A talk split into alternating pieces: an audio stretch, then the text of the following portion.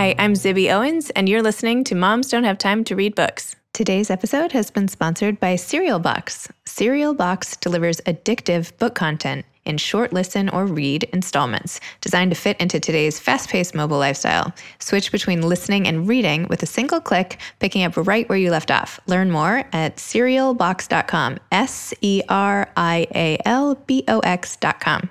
I'm really excited to be here today with Jamie Brenner. Jamie is the author of many books, including The Husband Hour, The Wedding Sisters, The Forever Summer, which was a bestseller, and her most recent novel, Drawing Home. A graduate of George Washington University in D C, Jamie worked at HarperCollins, Barnes and Noble, and Vogue, and currently lives in New York City. So welcome to Jamie. Thank you for having me, Zibby. I'm very excited to be here. I'm a fan. Aww. And I have to say, I can't believe you've been doing this for just a year, because it seems like the amount of people you've spoken to and how much you've done for books, it seems like this has always been around. So Aww, thank, thank you. you. And we need more of this. Thank so a lot you. of writers and not enough places to really talk about books. Well, I love it. I'm, as you know, I'm like, I do this for fun. I mean, I, I really do. I love it. So it's all like a dream come true for me to be able to like spend my day sitting here talking to authors and reading books. And I mean, it's like so fun. So anyway, I'm glad other people are benefiting from my selfish joy. They are. Yes. That's, yes.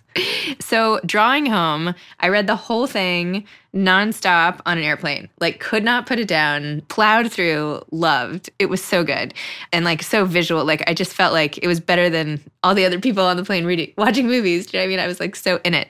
So tell listeners a little bit about what Drawing Home is about and how you came up with the idea for the book. Okay, so Drawing Home is the story of a woman who works at the front desk of the American Hotel, which is an iconic hotel in the center of Sag Harbor, which is part of the Hamptons. And she's worked there for her whole life, date, you know, really trying to put things together for herself and her daughter. And at the start of the summer, one of the hotel's most famous bar patrons suddenly drops dead. And this is not a spoiler because it literally happens on like page two. And to the young mother, Emma, my protagonist's surprise, she finds out he has left his beautiful house on the water filled with priceless artwork to her teenage daughter, Penny. While she's trying to figure out how and why this happened, the artist's longtime patron from Manhattan sweeps into town to try to wrest this inheritance away from Emma and her daughter. And that's the beginning of the book. Just gets better from there. You wrote throughout the book so beautifully about motherhood, and I know you have two daughters yourself. Here's one quote that I really liked. In the early days of motherhood, Emma had wanted nothing more than sleep. Now all she wanted was more time with her daughter. And then you say how much Emma misses the times when Penny would tuck her warm little body against hers while Emma, fully awake, counted the hours until she had to leave for work. If her own mother had been around, she might have warned Emma that the hardest stage of being a working parent wasn't when your child was small.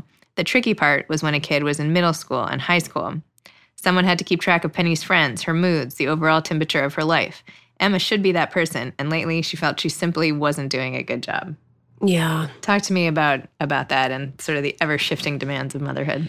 Well, what no one told me, maybe some people get forewarned, but you think in the beginning, oh my gosh, this is the hardest part, being up all night and the feedings and the trying to decipher the needs, and you think it's going to get easier.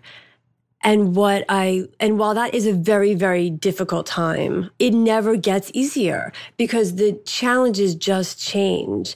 And what I'm finding now, I feel like people are like, like gonna, you know, they're like so upset to hear that it never gets easier. Well, it gets easier in the sense that you as a mother have more freedom to go out and do your thing, and your child's at school and you can communicate. Like you're not wondering like, oh, are you hungry? Are you, you tired? Right. Are you sick?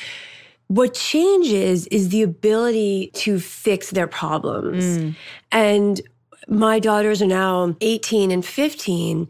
And what I really miss with the fifteen-year-old was just being able to make her feel better by going to get ice cream or going to Mary Arnold for a toy or something. And what I'm hearing from even older mothers is this doesn't change even when your kids have kids of their own. And what I'm learning is It never gets easier, but the one thing you can do to make it easier on yourself as a mother is to understand that you cannot fix everything and it's not your job to fix everything. And trying harder and harder to control, which a lot of type A moms who, you know, these are moms who have careers and kids and this, the harder you work does not necessarily result in in better outcome. So part of motherhood, just like when you're pregnant and you need to let let go of your body because it's out of control, part of motherhood is that constant learning to let go a little bit because you cannot fix everything. That was probably the best advice. I I feel like you are like literally talking directly to me. And it's, I it, feel like the knee-jerk reaction to try to like protect the kids and yes. fix everything is is really overpowering. But, you know, I would never expect my mother to fix my problems at this stage. I mean, I hope not. But yet she still wants to, I'm yeah. sure. I mean, thanks, Mom. I know you're listening. Yeah. So that is part of what I explore in Drawing Home is both the ever-changing demands of motherhood, and yet somehow it never does change, not from the minute you first hold your baby. You also talk a lot about art and artistic talent in this book, which I found very interesting. It's not always in fiction to hear about people creating this amazing work and everything. And you say, and B, one of the characters in your book knew she had an eye for artistic talent. And I like when you said, how did she know? The same way Henry, who was the famous artist, knew that the black and blue and the configuration of his painting would work. It was what she was hardwired to do. So do you think that we're all born with skills like this, especially in the visual arena, like art, art appreciation, you know, just being able to, you know, maybe even in the literary world? I do believe that we're all born hardwired with certain things. And I'm fascinated by people who have a visual sense because I have zero. And people who know how like to decorate a room or even how to put an outfit together. I feel like that is as innate for them as it is for me to put words down on paper. And it's something I, I don't think, maybe you can study it, but people with tr- a true eye, mm-hmm. you're born with it. And while I was researching this book, I watched a documentary on and read books about Peggy Guggenheim. And I was really fascinated with her instincts for what was, not I don't want to say valuable art, because it's not about the monetary value, but what was meaningful mm-hmm. art. And she just knew, and she trusted her instincts. And I do believe that's something you're born with, like an, like an ear for music. Right. And I always say I wish I had a visual sense because I don't. And writing visual stuff in my books is the hardest thing. Like I have to look at rooms, research what's really in that room, and then transfer that to the page. I cannot, I have no visual vocabulary for beauty and architecture and art and clothing. Well, maybe you're like overcompensating because I literally, that's one of the things that I was so struck by was how visual your book was and how I felt like I was watching a movie. Like you have it, I can see the scenes so well. So whatever you've sort of, this this self-taught ability is, I don't know, I think it's pretty good. Well, Thank anyway, Henry, the artist, at one point says, you know, no one, he's talking to Penny about, and Penny, the daughter, at one point is thinking of doing a graphic novel. And when she says, you know, she doesn't know how, Henry says, no one ever knows how to do anything until they do it. So I was wondering if you've ever had a mentor as great as Henry who like convinced you to try. Is that how you started writing this way? Is, was anyone a mentor to you in this way for what you're doing? I never had a mentor like Henry. I never had a mentor, period, which, you know, I'd often wished I did have one. But that bit about no one ever knows how to do something until they do it is something I learned after a very long time of working in book publishing, actually. So I've wanted to be a writer since I was little. But to me, writers were these magical people who could just like put, they just wrote books. It mm-hmm. just happened. And I'm like, I can't do that. You know, so I'm like, oh, I'll work in book publishing. At least I'll be around writers. The more I worked with writers, the more I realized a lot of them don't know what they're doing any more than I did. You know, I saw manuscripts come in late. I saw manuscripts come in messy and not working. And I saw editors fix things. And I saw how much, you know, an art department can augment the story inside the book. And That realization that no one really knows is what gave me the freedom to try. But no one ever told me that. And I grew up in a suburb of Philadelphia, and it wasn't really like an artistic environment versus my kids who grew up in New York who see the day-to-day life of a lot of artistic people. So I had to learn after many years that no one is perfect, no one knows how. Like, the important thing is just the putting the effort in and, and trying. That's great advice, too. This is a very helpful morning here. So Penny starts taking some little white pills, as you call them, Ooh. At a party with friends and finds that they end up really helping her. And they help her get through her boring summer job at this historical society. And she's basically self-medicating O C D, which yeah. you write about in really beautifully as well. Have you seen this happening, sort of the self-medicating trend, if you will, with like friends of your kids or yeah. just here in the city or, or just around the country? You know, Penny was able to stop, but a lot of kids obviously can't really stop. So anyway, can you...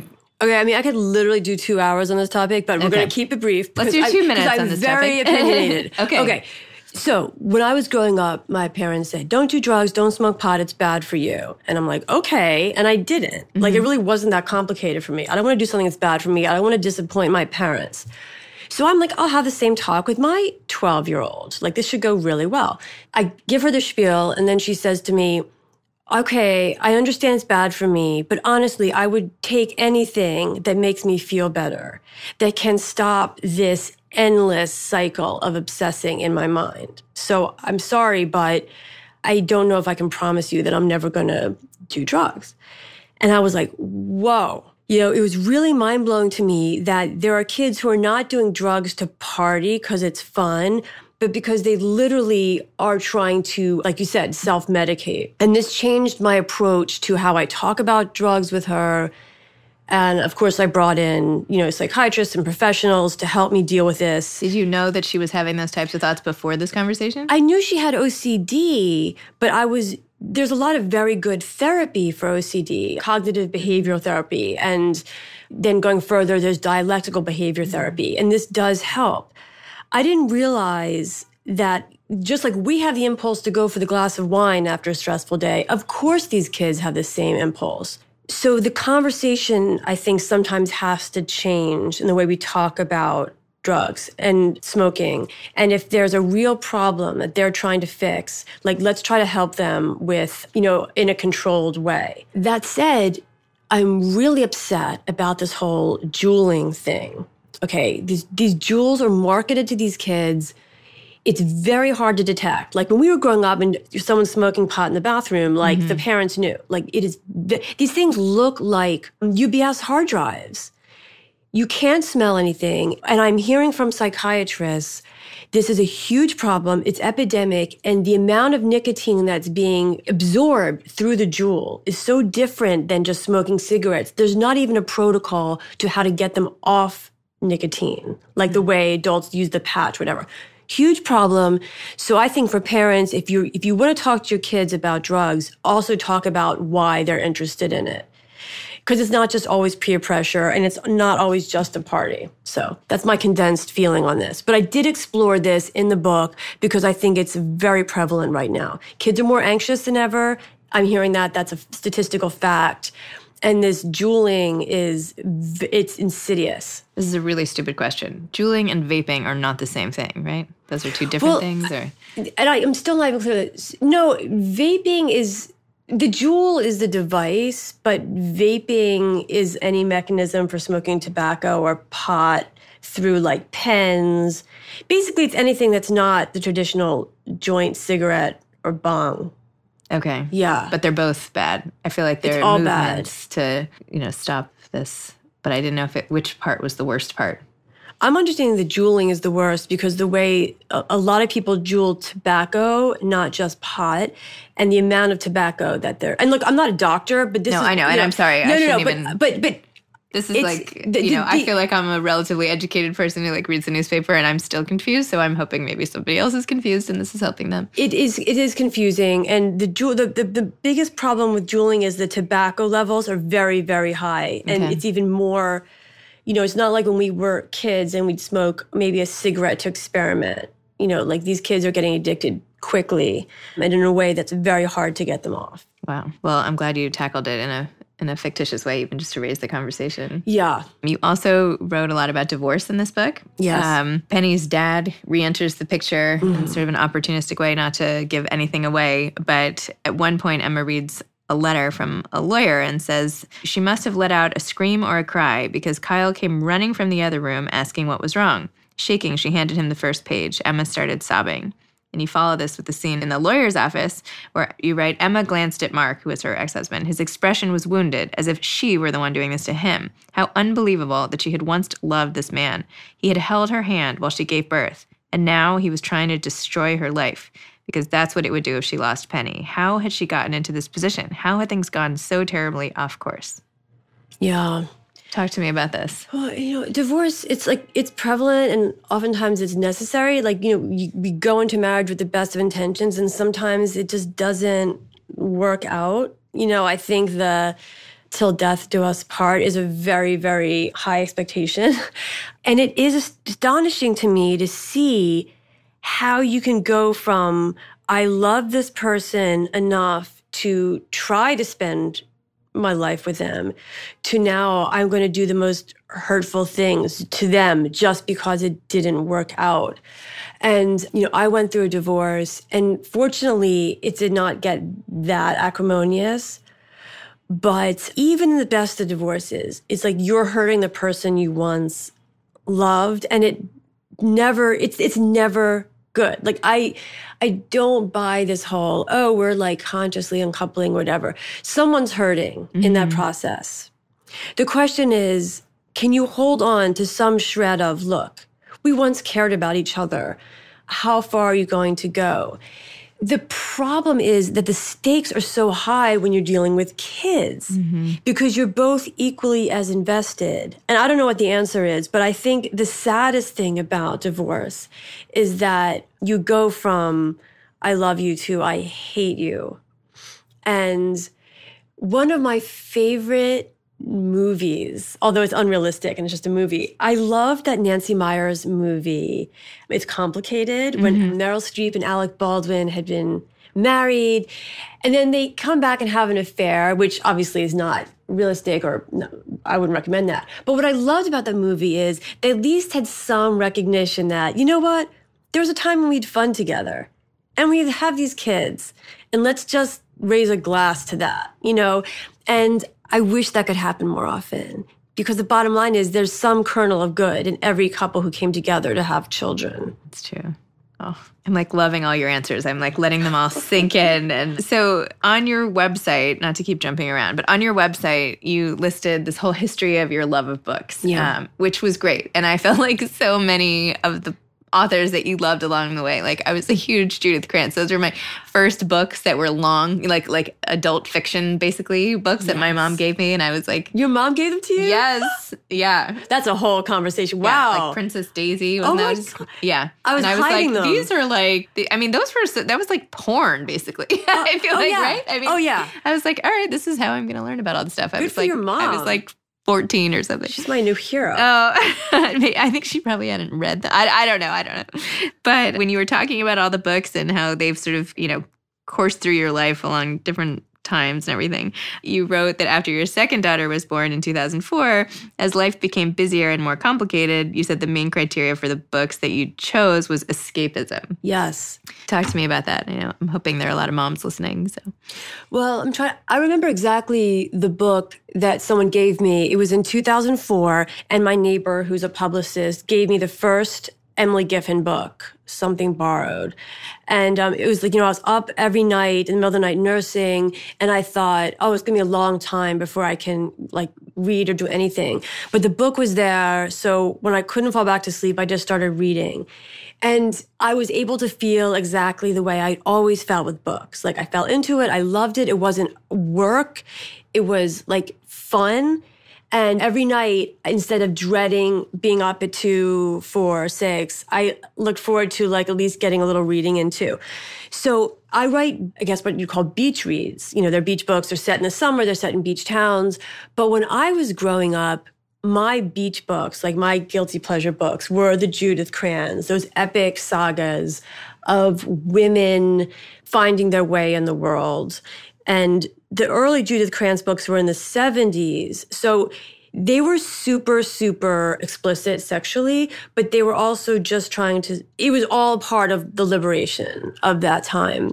So those are the early books I fell in love with, which were escapist, fun, wish fulfillment. Then I went through my whole like super literary phase in college as an English major, and then early in New York working with like super literary authors. And then I found my way back to like my true love, which is just commercial, fun, escapist romps. And it did start with being a new mother and not having the energy for books that made me work too hard. And I also didn't want books that were depressing. And I felt the same way about movies. Like I lost my interest in, like, I don't need to cry. Like, I don't need to be depressed. Like, let's try to keep things positive. Like, I lost my taste for books that devastated me. Because I think you become more sensitive. Like, you become exquisitely tuned to life in all its dimensions when you become a mother. And when I came to books, from then on, I wanted books that fed positive. I feel like sometimes people get wrapped up in feeling like they should read certain books, right? Like maybe they're books that don't even really appeal to them, but everybody else says are amazing.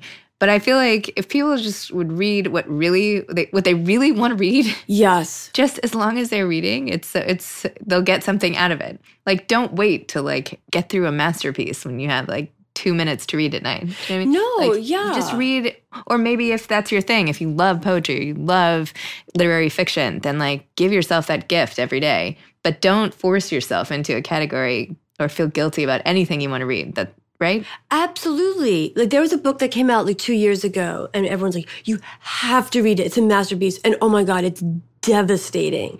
And I'm like, you know what? I don't want to be devastated. Mm-hmm. I'm not reading this book. Yeah. Like I'm sure it's a masterpiece. But it's not, like, that's not, yeah, exactly. If you want to go back and read Edith Wharton, read Edith Wharton. Yeah. If you want to read, you know, if you want to go back and reread the Sweet Valley High books because you still have some in your collection and that's what makes you happy, do that. I mean, I feel like books are, like, the biggest gift, and we don't have to answer to anyone. Totally. Yeah. Yeah, I agree. So one of the... One of the last lines of your book, not to give anything away again, you write, there had been plenty of challenging moments in her fourteen years of motherhood, but it didn't get any harder than letting go. I literally like stopped and was like, I think I'm going to cry reading this because, you know, parents at any age, you know it's coming, right? It's sort of like yes, death in a way, right? Like you know it's coming. It's coming. You can prepare for it, but can you prepare for it? Not really. I mean, it just, it is what it is. It's like when someone's sick, like... I don't know, the mental, our our mental abilities to cope with some things I feel like are limited. Going to, a kid going to college is obviously not as big a, a loss, but it's a loss nonetheless. It's like a loss of your stage of life. Yes. And one that I feel like with most motherhood-ish type stuff, there isn't necessarily like a proper like transition preparation, right? The transition from not being a mom to a mom. There's so much written out there, but... That's like a whole, you know, the I don't, I don't know. I feel like there's some key stages, and that being one of them where, well, anyway, I'm sorry, I'm rambling. I had like no sleep last night.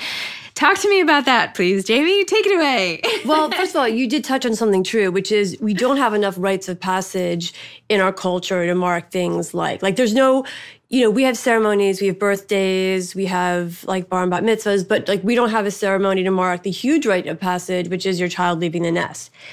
In terms of preparing for that, I have strong thoughts on this as well. Oh, good. Excellent. The best way to prepare for that is to, like, first of all, I love the name of your podcast, Moms Don't Have Time to Read Books. Make time to do what is right for you. Like, you can't do everything for your kids and not continue to develop who you are along the way, or you are going to be devastated when your child leaves, and you're not doing them a service. The best thing you can do for your child is to also make time to read, make time to have your hobbies, make time for your work. I remember when I was trying to decide whether or not I wanted to breastfeed, and I went to my pediatrician, and I was like, mm, I don't know if I want to. And she said, look, happy mom makes for happy baby. Okay, that's the only thing you have to really keep in mind. And I think this goes for grown mothers. If your life is full, your kids are going to benefit because you're happy and you're fine. And they don't feel like, oh my gosh, I'm leaving my mom. I feel guilty. It's, it's not their job to continue to like validate mm-hmm. our role as mother, right? Like right. they're leaving how their lives. We need to have our own foundation. And even though it feels selfish when they're little, taking the time to go to our book club or go to work or take that knitting class, like that is not selfish because that is going to be, your child's going to be happy when she's eighteen that she knows mom is going to miss her, but she's also going to be excited to have that extra time to continue doing what she loves to do. So I think the best way to prepare for your kid leaving growing up is to make sure you are whole as a person. Because I think the worst thing for a child is to feel it's my job to make mom's life complete. And she does everything for me and now I'm leaving. And it's like, you know, that's not, it's not good for them. I think divorced parents get this a little earlier, right? I feel like when I don't have custody of the kids, I've had, I've learned over the last, whatever, four years, how to make my own life full again. Yes. Because at the beginning, I mean, not that it's not sad, I always miss them like crazy, but at the beginning, it was just so painful and devastating. I didn't know what to do with myself. Yes. Um, in part, this podcast and like reading all these books has really helped. And now my kids are like, well, what do you, how many podcasts are you doing when, when we're not with you? And like, which meetings do you have? And they're into it, you know? Yes, so they know yes. I'm not going to like sit around crying. Even, even if some parts of the weekend I do cry or I do feel really sad, like it's not their responsibility. Like I can't put this on them. That's right. So anyway, all to say, because, you know, other divorced moms out there know that you get these glimpses of like, okay, like, you know, the rain that's, you know, falling on the car in a storm is going to, you know, when you go under like an underpass and it, yes. it stops, you get those moments of breathing room to as like a preview. Whereas yes. moms who don't have that absolutely. Necessarily are taken off guard, I think, a little more at the end. Uh, absolutely. Not the end. Obviously, parenting doesn't end, but right. No, absolutely. Um, One of the the upsides to being divorced is you do get practice in having time to yourself and how yes. to feel that constructively and how not and how not to put. There's always ways of saying, "Oh, I I missed you this weekend," but you don't want to make the child feel bad, like, "Oh, mom misses me and I miss her and this is a mess." Like again, yeah, like they hard. Need to feel you're okay. Yes. And then they'll feel okay. Exactly. Kids are so sensitive. I mean, I feel like sometimes they can read my mind. Even when I act like things are fine, but I'm stressed inside. Do you feel like this too? Yes. They like can, they have this like, they can like strip everything away and see inside, like no matter how much I hide it. So you actually can't fake it necessarily. You have to be okay. Yes. And, but then. Look, not totally. I mean, obviously, every, you know. You don't, I mean, I think you don't have to always pretend you're okay for your kids, but I think the important thing is the child never feels it's their job to fix yes. or to make you yes. happy. That's a better way to say it. Um, and if you're not okay, to be like, I'm having a really rough day. Like, because kids exactly. need to know that you have rough days too. Absolutely. Or like, I'm really worried. I have a lot of work. I have this, or, you know, I'm worried about this, you know, whatever. Th- that's, it's okay. More, yes. It's better than when you pretend and then everything just feels off, I feel like. Right. Exactly. It's like if you're sick, you need to, I think, I believe in being honest and saying, look, I'm sick, but I'm taking care of myself and it's going to be, you know, it's hopefully going to be fine. But again, it's just, I think the way you convey your struggles in that they're being dealt with and it is never the child's job to help you right. deal. I mean, not, I mean, hopefully they grow up as empathetic people, right. but, you know, my mother, you know, she was just, when I grew up and left, it was almost like a, how dare you? Mm-hmm. It was like, a, how after everything I've done for you, how dare you go have your own life? And I think that's the flip side to that. Like, you know, it's like, well, I didn't, that's not really, you know, right. it's not now my job to go and raise you. Right. Y- you know, so I just think be a human being, be honest, but make the child understand it's not their job to to fix your problems. Yeah. This has become like a, a parent coaching session that we're having here. This is well, like, I love it. No, I love talking to moms with kids a little bit older than my kids. I feel like I always, that's how I get through life, right? It's so, well, it's so complicated. And, you know, and I'll tell you because because my youngest daughter is so complicated. I've had so much, I've been fortunate to have great therapists. And I've learned so much, like, just by talking to therapists and learning things like you don't have to fix everything. And, you know, mm-hmm. I mean, it's there's no handbook and it's never easy, but being harder on yourself is never the solution. Like, I think that's what moms need to know. like being hard on yourself or making yourself miserable is probably not the answer. Yeah. Good call. Yeah.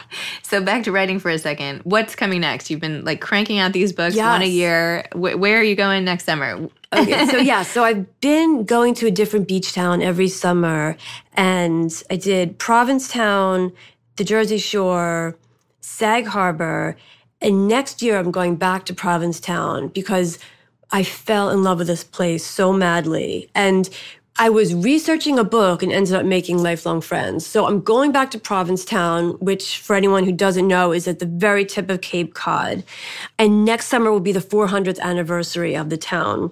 So there's that. And I also do love the Hamptons. And I'm actually going to go to the North Fork for my two thousand twenty-one book to explore wine country a little bit. Oh, love that. So those are my next two locations on the on the docket. So cool. Yeah. How great to structure your writing life around fun vacation places. Yeah, I have to say it's it's tough work, but someone's got to do it. Well, I'm really glad you've done it, and thank you for all the the true like entertainment and education that you provide to readers. And it's been great getting to know you and reading your book. You too, Zibby, and thank you so much for giving moms and writers and readers a place to get together. We need we need it in so many ways, as we discussed today. So thank you, seriously. Of course, no, my pleasure. Jamie. Today's episode was sponsored by Serial Box, S C R I A L B O X dot com, serial box dot com, delivering addictive book content in short listen or read installments. Thanks to Ryan and Steve at Texture Sound for the audio editing and mixing. Thanks for listening to Moms Don't Have Time to Read Books.